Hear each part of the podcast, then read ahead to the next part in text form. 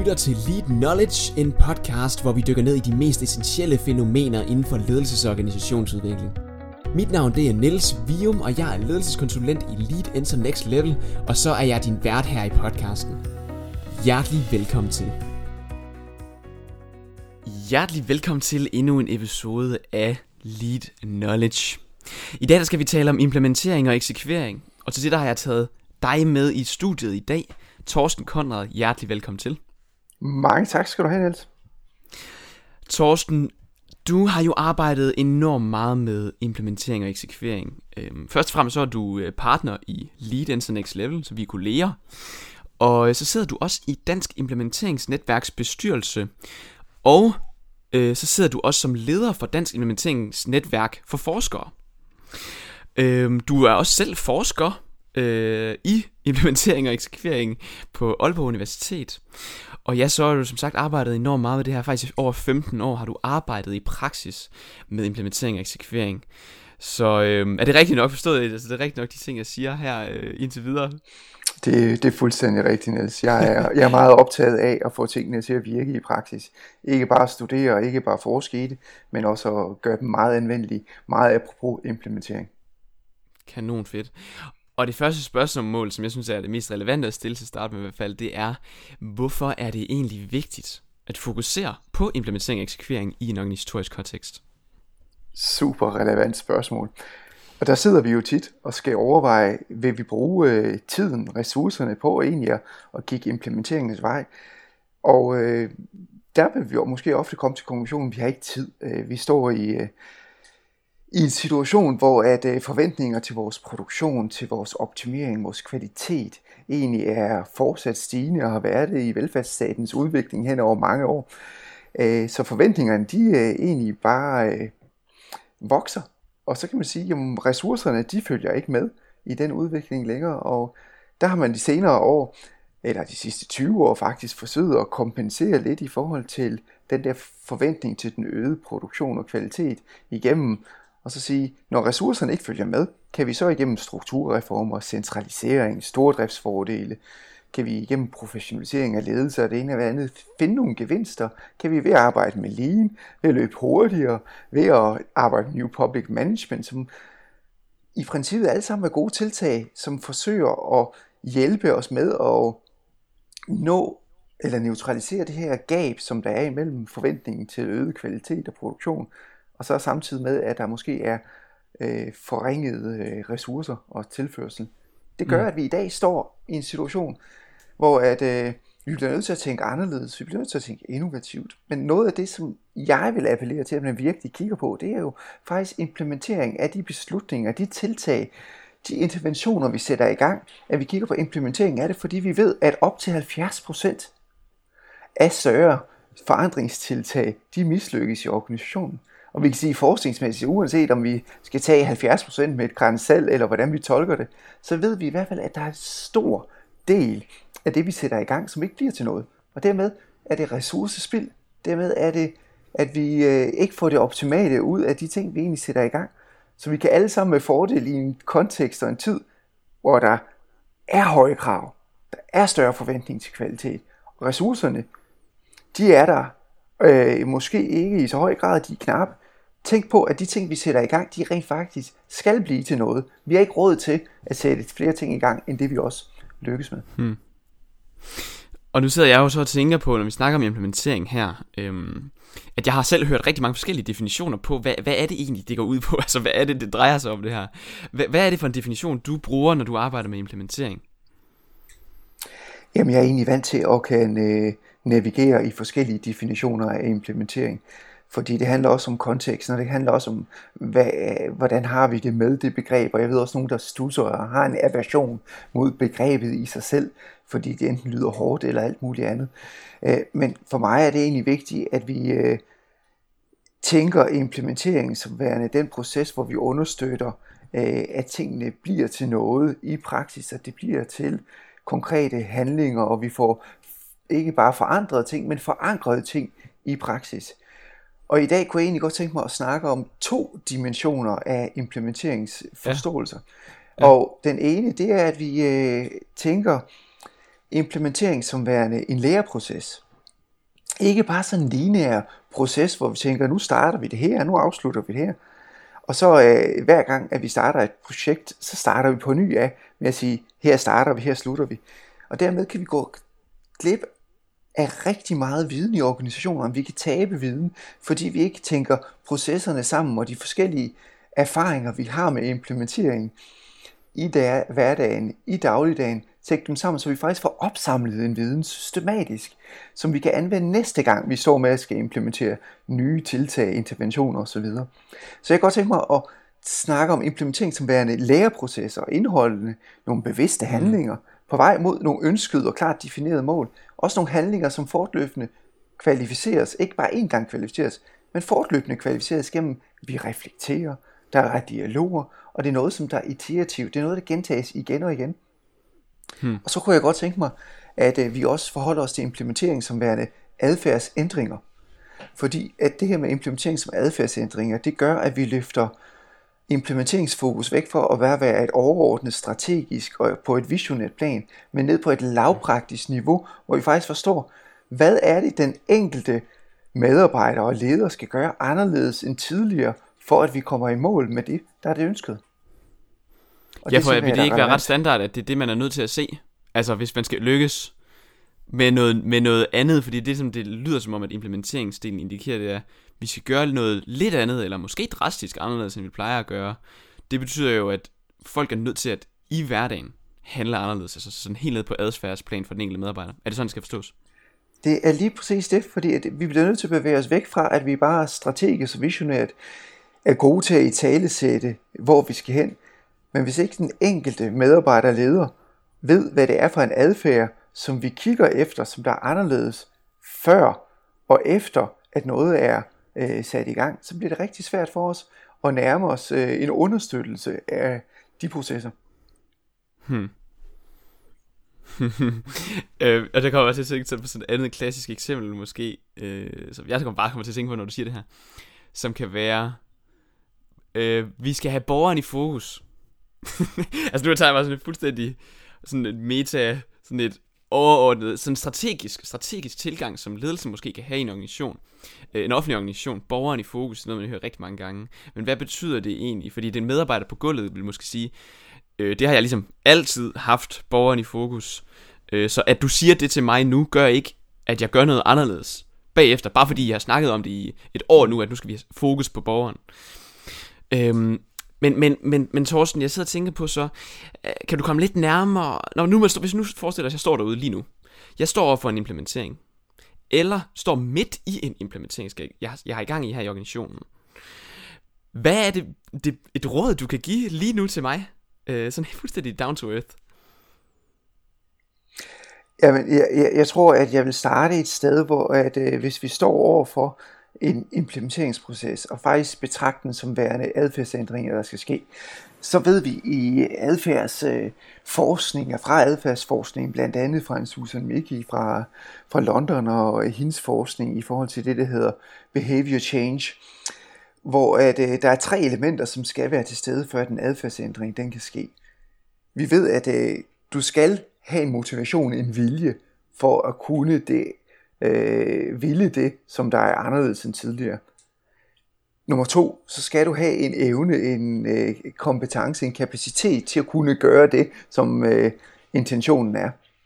Og for det tredje, og det vigtigste, som man egentlig peger på, det er, at der skal være en anledning til at praktisere det nye. Det kan man også kalde for stilaseringen. Det vil sige, at der skal være noget, som stilaserer, at vi kommer til at handle nyt øh, og på en ny måde, og stilaseringen kunne jeg tænke mig at tage fat i, fordi hvad er det for noget, som vi egentlig kan gøre for at understøtte, at vi har et stilas omkring implementering, adfærden, som faktisk kan understøtte, at, at de her ting, de kommer til at ske.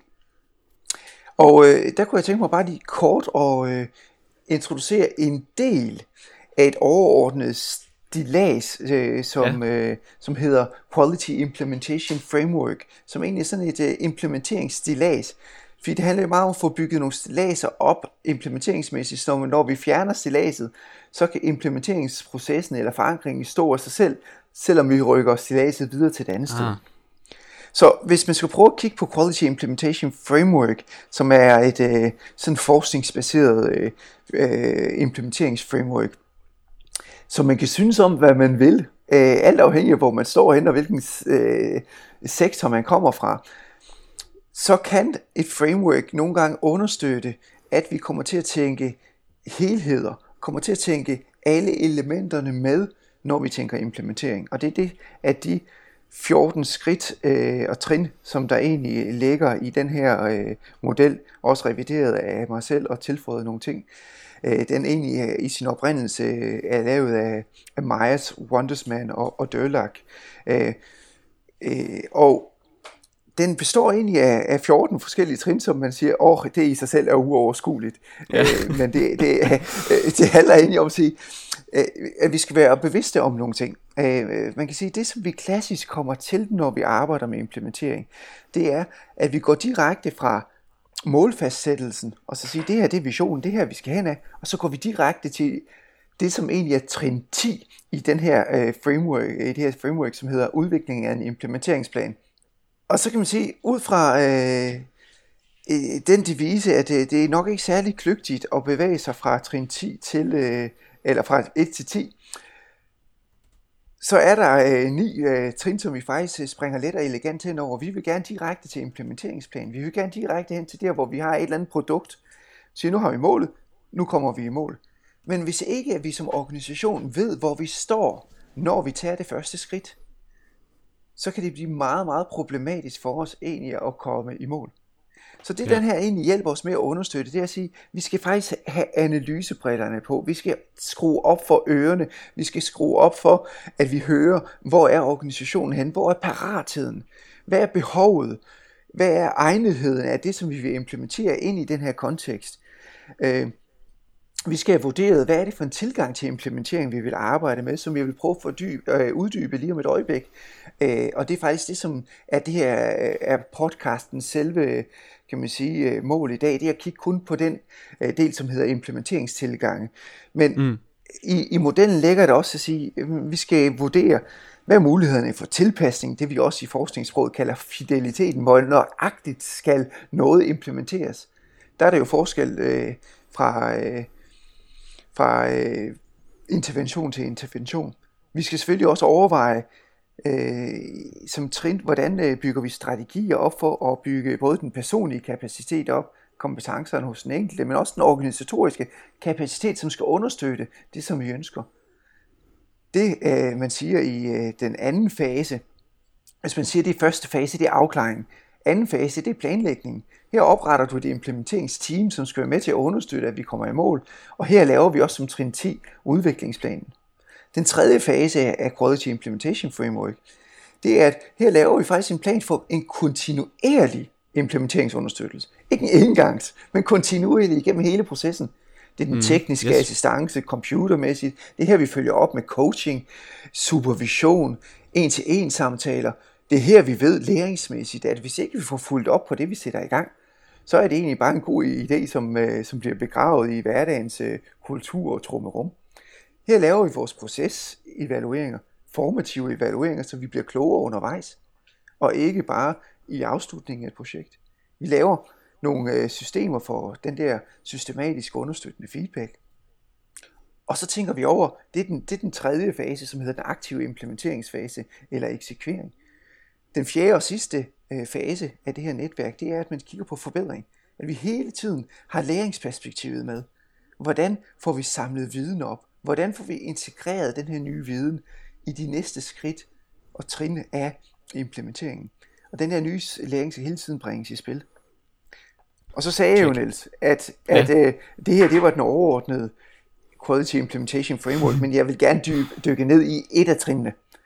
Så ja. selvom den virker uoverskuelig, og det er meget, så skal vi virkelig passe på, at vi ikke forsimpler tingene, og så bare siger, åh, vi tager den her anden model, ja. fordi der er kun to ting, eller tre ting i, den er, den er visuelt lækker, og det ene og det andet, hvad man nu kan sige. Vi skal bare passe på, at vi ikke forsimpler tingene, så at vi kommer til at misse noget af den kompleksitet, som faktisk er vigtigt, at vi faktisk er opmærksom på, også i faserne her.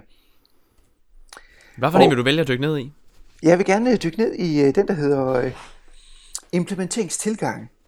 Øh, og det er, er egentlig fordi, at min erfaring i praksis også er, at når vi står der og siger, øh, stiller os selv spørgsmål, hvilken implementeringstilgang skal vi vælge, så er der nogle ledere og medarbejdere, der siger, hvad mener du med det? Er der ikke bare én, er der ikke bare én tilgang? Mm. Altså når vi skal mm. implementere, så åbner vi værktøjskassen, så tager vi vores eneste implementeringsværktøj op, og så siger vi, den anvender vi til alt, uanset hvilken setting det er, uanset hvad produktet eller beslutningen er, vi skal implementere.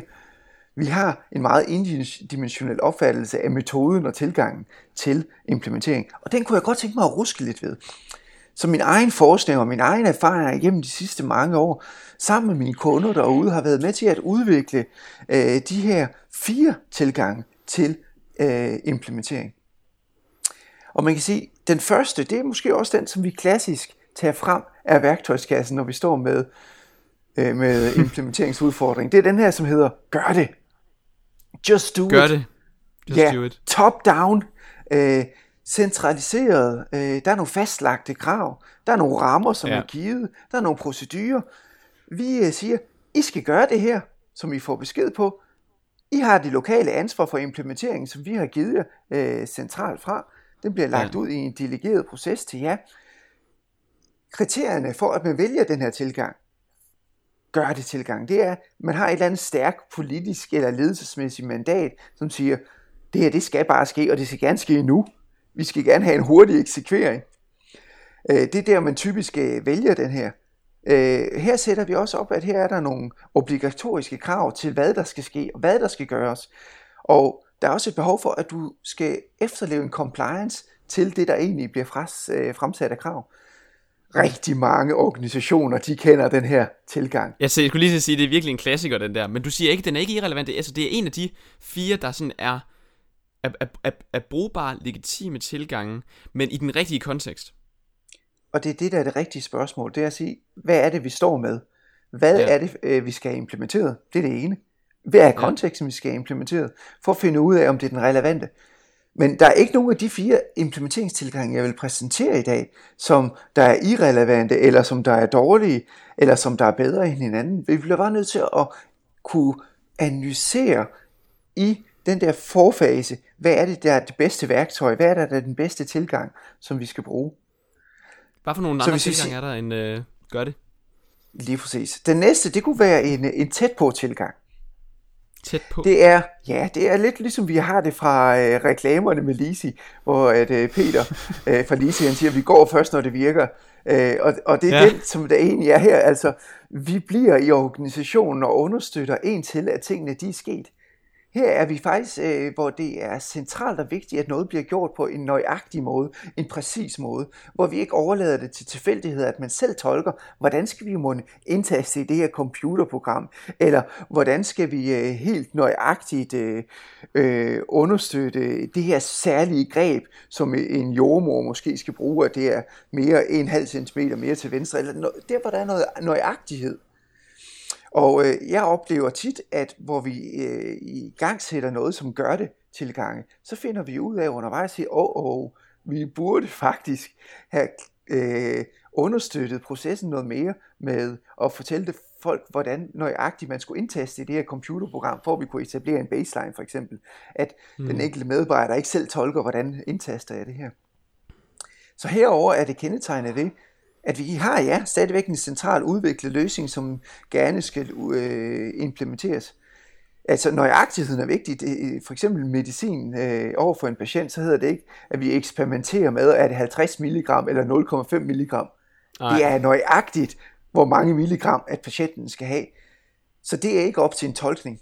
Så tæt på handler om, at her du noget i noget specifikt. Her har du også en dedikeret projektorganisation, som er med til at løfte det lokale ansvar, i, for eksempel i forhold til superbrugere, som kan et eller andet, som står og kigger over øh, skuldrene og, og øh, guider folk i, øh, i, i hverdagen i forhold til nøjagtigheden. Så her er det komplekse løsninger. Her er ja. der behovet for omfattende ændringer i adfærd, i tænkning, i processer. Der er det den der virkelig stærke stilisering af den adfærdsændring. Her har du en sikkerhed for virkningen. Ja. Vi går først, når det virker. Og som du kan høre, Niels, så er det her jo også noget, som der kan blive rigtig omkostningsfuldt og dyrt. Ja, det kan Derfor jeg, er det heller ikke relevant Derfor er det heller ikke relevant, at vi gør i alt, men vi bliver nødt til at vurdere, hvornår er det, at vi gør det her. Hvornår Så er det var det den faktisk anden kunne være tilgang. ressourcerne værd? Ja, Lige præcis. check. Så er der to andre. Den tredje tilgang, det er en sammen tilgang. Vi gør det i fællesskab. Det er her, hvor vi egentlig siger, målet, det er det her.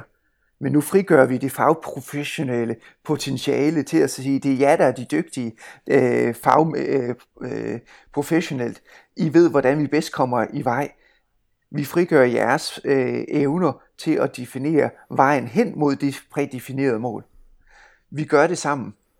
Det er, mm. at øh, det er lokalt øh, udviklede løsninger i forhold til, hvordan vi kommer i mål. Vi har ikke prædefineret vores veje derhen. Her gør vi, øh, udvikler vi løsningen i tæt samarbejde mellem forskellige aktører. Så vi har stadigvæk en central understøttelse, men det er lokale initiativer. Og her er kriterierne for valg, det er, at vi har brug for en innovativ tanke, som vi ikke kunne have forudtænkt. Men vi har faktisk brug for at få kreativiteten, innovationen for forskellige aktører med ind i opgaveløsningen. Her er udviklingen også mange forskellige arter, fordi du kan ikke styre, at det bliver sådan øh, uniformt, eller at det bliver præcist en prædefineret vej, som vi ender. Og det er også det, der kan gøre det svært, måske at monitorere eller følge den her proces. Mm. Vi, vi kan ikke helt præcis fortælle, hvor, hvorhen vi ender. Så her Skal forstå, er, er den store forskel på den her tæt på øh, tilgangen, og så... Øhm, øh, ja, nej, det var den anden, det var tæt på tilgang. Det her, det er sammen tilgangen, ikke? Den store forskel, var det, hvordan du, altså, hvor centraliseret det er, eller hvad? Altså, topledelsen er ikke med, hvis man kan sige det sådan, helt nede og hjælpe, eller altså, hvordan, hvad, er den, hvad er den primære forskel på de to tilgange? Den primære forskel er, at i tæt på har du en prædefineret målsætning om præcis, hvor du ender henne adfærdsmæssigt. En nøjagtighed. I sammen tilgangen, så kan du egentlig distribuere et mandat til, hvordan det her det kommer til at se ud. Okay. Så målet har du fastsat, men vejen derhen er ikke præcis. Vejen okay. er meget præcis defineret i en tæt på. Det er sådan her, okay. vi kommer i mål. Yes. I sammen tilgang har vi målet, men her er det ikke at defineret eller øh, bestemt, hvordan vi kommer derhen. Check. Den fjerde dimension, det er sådan en øh, til selv tilgang. Hvad skulle hente selv? Det er, hvor at vi står øh, måske som en HR eller som en ledelsesafdeling og siger, her har vi en række ydelser, produkter, som der kunne være relevante for jer i hverdagen selv at komme og, og hente. Her har vi centralt udviklede løsninger, som stilles til rådighed for medarbejdere og ledere ud i organisationen, som siger, åh, jeg har en svær samtale i morgen. Giv vide, hvad vi har i vores organisation, som kan hjælpe mig med at tage den her svære samtale. Så går jeg ind på vores HR hjemmeside eller andet, og så siger jeg, okay, her har vi en eller anden skabelon, som jeg kan hjælpe mig med at fortsætte en svær samtale i morgen. Så har jeg et lokalt ejerskab for, at jeg har et behov, som skal mødes. Jeg går ind selv og henter løsningen et andet sted. Så her til selv tilgang. Jeg går ind og henter den løsning, jeg har brug for, ud fra det følte behov, jeg har. Det er centralt.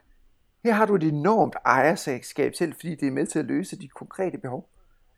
Øh, Så du har et lokalt ansvar for at anvende løsningen ja. og realisere gevinsten. Det, der også gør det svært her, det er, at vi kan jo ikke monitorere, hvordan den enkelte bruger den løsning, der er stillet til rådighed. Så her igen, så er det et mandat, som også er distribueret, øh, så der er et lokalt incitament derude, øh, som egentlig er, mm. øh, som danner ejerskabet for at vælge den her.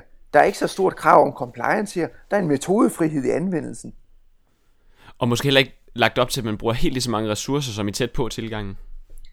Og det er en, en meget øh, nøjagtig øh, beskrivelse, øh, Niels, at her udvikler, lægger du ressourcerne i at udvikle, Ja. og måske i at lave en, øh, en strategi for at kommunikere, hvad vi har på hylderne herinde, som I kan vælge hmm. iblandt. Fordi det er jo ikke meget sjovt i, at man har udviklet en masse produkter, som folk ikke bruger i organisationen. Og det er jo det, der ofte også er udfordringen. Vi har en masse geniale løsninger til implementering øh, og til øh, forskellige produkter, som er udviklet gennem årtier i vores organisationer, men som aldrig mm. bliver brugt. Og hver gang, at man står med en ny øh, forandring eller andet, der skal implementeres, så udvikler vi tingene fra bunden af, i stedet for egentlig at orientere os i forhold til et eller andet, som allerede ligger derinde, som vi kan gøre brug af. Thorsten, vi er nået til vejs ende simpelthen. Tusind tak for at føre os igennem en introduktion til implementering og med fire meget nøjagtige, alligevel ikke for simple øhm, tilgang til implementering, som jeg er sikker på, at dem, som lytter med lige nu, øh, hvis de står i eller står over for en implementering, at de så kan se, okay, hvordan i alverden passer det der egentlig til, øh, til hvor jeg er lige nu, og hvad for en tilgang bør vi så vælge øh, der, hvor vi står. Så, øh, så tusind tak, fordi du vil være med, Thorsten. Velbekomme, det var en fornøjelse. og vi ved også, at øh, du har jo skrevet rigtig mange andre artikler om det her, og nærmere, til, eller nærmere sådan en beskrivelse også de forskellige tilgange her, hvis man er interesseret i viden, viden mere om alt det her med implementering af eksekvering, som du, der kan man bare gå ind på Leads hjemmeside egentlig og finde det øh, om dig der. Øh, og til dig, der lytter med, ellers så håber jeg bare, at du øh, også fik lige så meget ud af det, af læring øh, af, af det her, som, som jeg selv gjorde. Det var sindssygt øh, relevant, synes jeg. Jeg håber også, du fik nogle gode inputs, og håber også, du vil fortsætte lytte med på kanalen her. Øhm, det skal også siges faktisk, at øh, vi også har lavet et enkelt afsnit om øh, implementering, hvor vi har nogle helt praktisk case på, nemlig med René Junker fra Odense Kommune, øhm, hvor, det, hvor, vi, hvor, vi, hvor vi kommer ind over en helt særlig case i forhold til at mindske øh, ledighedsprocenten i kommunen. En meget, meget spændende case, hvor der netop blev arbejdet med implementering, og det er det her, der har gjort, at vi, vi fik succes med det her. Så, så den kan du lytte til også her på kanalen Lead Knowledge, hvis du har lyst. Ellers må du have det rigtig godt til at lytte ved næste gang. Hej hej.